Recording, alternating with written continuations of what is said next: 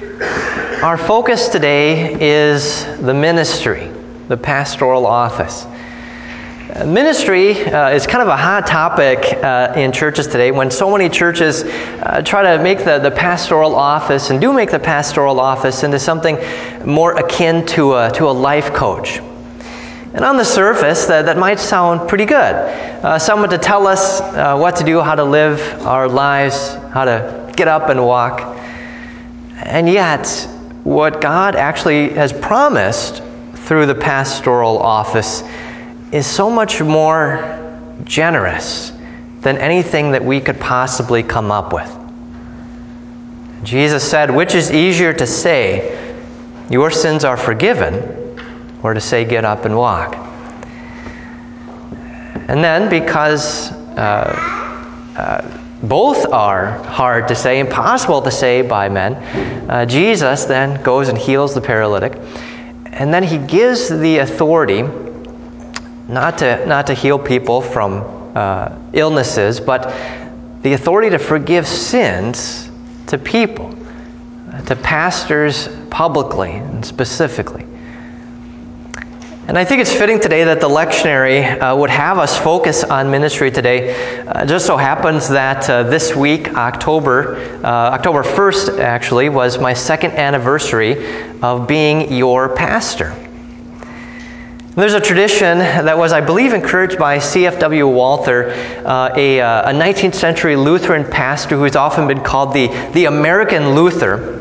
Um, that a, a, pastor, when he's installed for the first time at a congregation, that he should preach uh, his sermon um, on the text and, and, and, include in his sermon what his congregation should expect from him as their pastor. And I believe he also encouraged that a pastor should preach that sermon again uh, a year later to remind his congregation uh, what they forgot. Well, I forgot last year, so, so you get it this year. And my first sermon here was based on the parable of the vineyard from Matthew chapter 20, verses 1 to 16, and where the landowner uh, went out early in the morning to hire workers for his vineyard. And he, he agreed uh, to, to pay them a denarius for the day for their work. And then he went out again a couple hours later, hired more people, brought them in. Went out a couple hours later, hired more people, brought them in. And, and did the same thing at, at the, all the way at the very last hour. And he agreed to give them, uh, he said, whatever is right. And then when the, the time comes for the steward to go and pay, uh, the, the steward uh, goes to the ones who were hired last and he gives them a denarius, a full denarius. He goes to the next and he gives them a denarius. Goes to the next and gives them a denarius. And all the way to the, the first people that were hired, all the way at the beginning of the day, they expected, of course, that they were going to get a lot because they had put in so much effort. And if these people at the end got denarius, they should get a lot. But he gives them two, a denarius. And so, as you can imagine, they grumbled and complained. But the owner said this I am not being unfair to you, friend. Didn't you agree to work with me for a denarius? Take your pay and go. I want to give to the one who was hired last the same as I gave to you. Don't I have the right to do what I want with my own money? Or are you envious because I am generous? In my first sermon, I used the theme of expectations. The workers had an expectation that seemed fair, right, that they should get more, but it was not what was promised. Rather, the owner wasn't fair, he was better, he was generous. Generous not based on their work, but generous purely out of his own mercy and grace. And so then I asked two years ago, uh, what was your expectation of me as your pastor, the one who is publicly called and ordained to be a steward in God's vineyard, this, this church? And did your expectation line up with what God has promised the pastoral office to be? And so here's what I said you could expect from me two years ago. I said that you should expect me to be like the steward in the parable. You should expect me to, above all, listen to the owner of the vineyard, to listen to God, to do what He has asked me to do and, and not just what I feel like doing. And this means that I should use the law that God has given me to show people outside the vineyard the grave danger that they're in. And you can also expect me to not just call others, but to call you to repentance.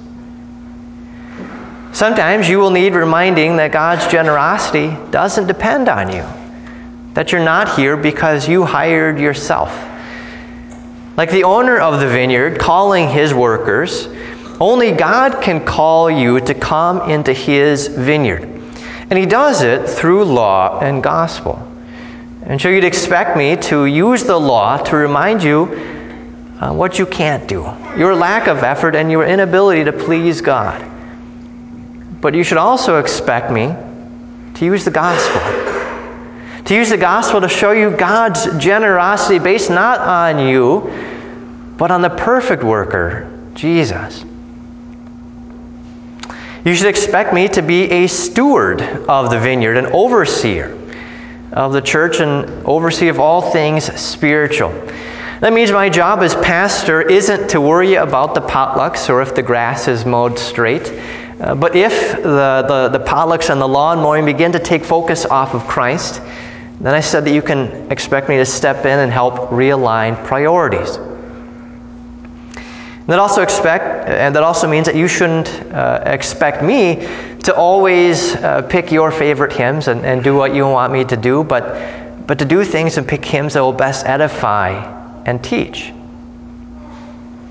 You should expect me in this vineyard to, to prune the vines, so to speak, to hold fast the faithful word as we've been taught, as Titus says, that I may be able by sound doctrine both to exhort and convict those who contradict. That is, I should be on guard against any false teaching and false idea that would make its way into our congregation. And you should expect me to be a diligent worker who does not need to be ashamed, rightly dividing the word of truth. It means you should expect me to use the law and the gospel in the proper place. But I am just a steward in the vineyard. I was no more able to hire myself to God's vineyard than you were. And so here's another thing that you can expect of me. And I said that you could expect of me two years ago. You can expect me to be a sinner. You can expect me to fail in my vocation at times because I am a sinner. That was two years ago. And I went on to say this what you should expect, or what I should expect of you. Here's the first thing don't put your trust in me, at least in the absolute sense. If you put your trust in me, then you'll be disappointed. Because there may be a time when you needed me and I wasn't able to be there. It may seem like I am being more fair to another person than I am to you. I didn't say these things as an excuse for me to be lazy. I said this and I'm saying the seeking your mercy and forgiveness. Because I expect you to treat me with law and gospel, to show me where I err, and then to give me the forgiveness Jesus has already won. I don't want you to put your trust in me. I want you to put your trust in Jesus. Don't pick the vineyard because of the steward. God works through even sinful stewards. And I expect you to listen carefully to what I preach and judge uh, what I say on the basis of Scripture. To find Jesus in all of my sermons. To search the Scriptures and to find out whether those things that I am saying are true. And so I expect you to know Scripture. I expect you to, to, to have more than just feelings and opinions about Scripture, but to know its truth and, and what that truth means for you, you know, back in 2017, 2018, and 2019, and, and into the future, the rest of your life. And, and that may mean uh, opening your Bible at home or, or coming to Bible study here at church. Knowing and confessing Scripture can only be done with the help of the Holy Spirit working through the Word and sacraments. And so, above all, I expect you uh, to come here to receive God's gifts, to hear His Word and come to His table. Because I also know that you, like me, are a sinner. You need the gifts that the owner of this vineyard distributes and gives through his means of grace, through his ministers, through his steward. You'll need God's generosity. You'll need his forgiveness in Christ. And like me, you'll need it often. And finally, I said I expect of you, as a fellow worker in this vineyard, to not let the steward, to not let me do all the work of calling others into it. Because you have unique gifts and abilities that I don't have.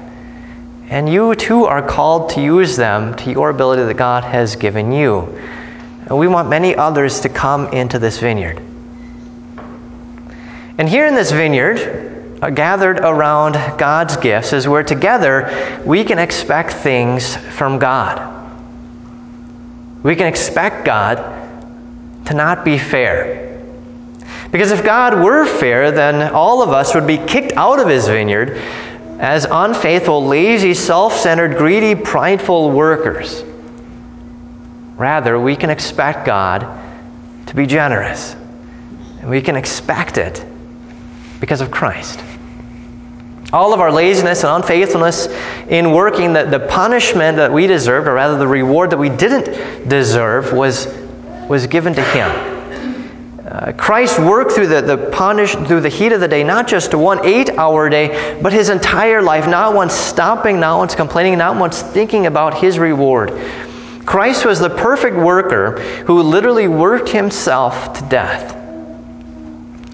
And then, in a complete reversal of what we expect, God gives us Christ's reward. The work that, that Jesus finished in this vineyard, God continues unfairly and unexpectedly to give to us forgiveness, life, and salvation each and every week through His Word, through His absolution and through his body and blood. We all have expectations. God's ways are not at all what we expect. And while some may be disappointed, God's ways are always, always to our benefit. Now, on your way home from church today, Maybe this question doesn't come up as it, as it would have two years ago. Uh, but if you ask, well, what did you think of Pastor's sermon today? Was it what you expected? I hope that you could say, Pastor showed us Jesus today. Pastor showed us Jesus today. And I hope you can say this each and every Sunday that I uh, pointed you not to yourself and what good things you could do, not, not to myself, but to Jesus. In fact, if anything, I hope you think of me less so that you can think of Jesus more. Maybe you'll be disappointed that I don't make you feel good about yourself and your work, but ultimately, the work done by Christ is far better. And it's all for you. He is our substitute the perfect worker, the only one who can and has saved us and has given us so much more than we deserve. That's what we can expect. And that's what we can still expect. In Jesus' name, Amen. Glory be to the Father, and to the Son, and to the Holy Spirit, as it was in the beginning, is now, and ever shall be, forevermore. Amen.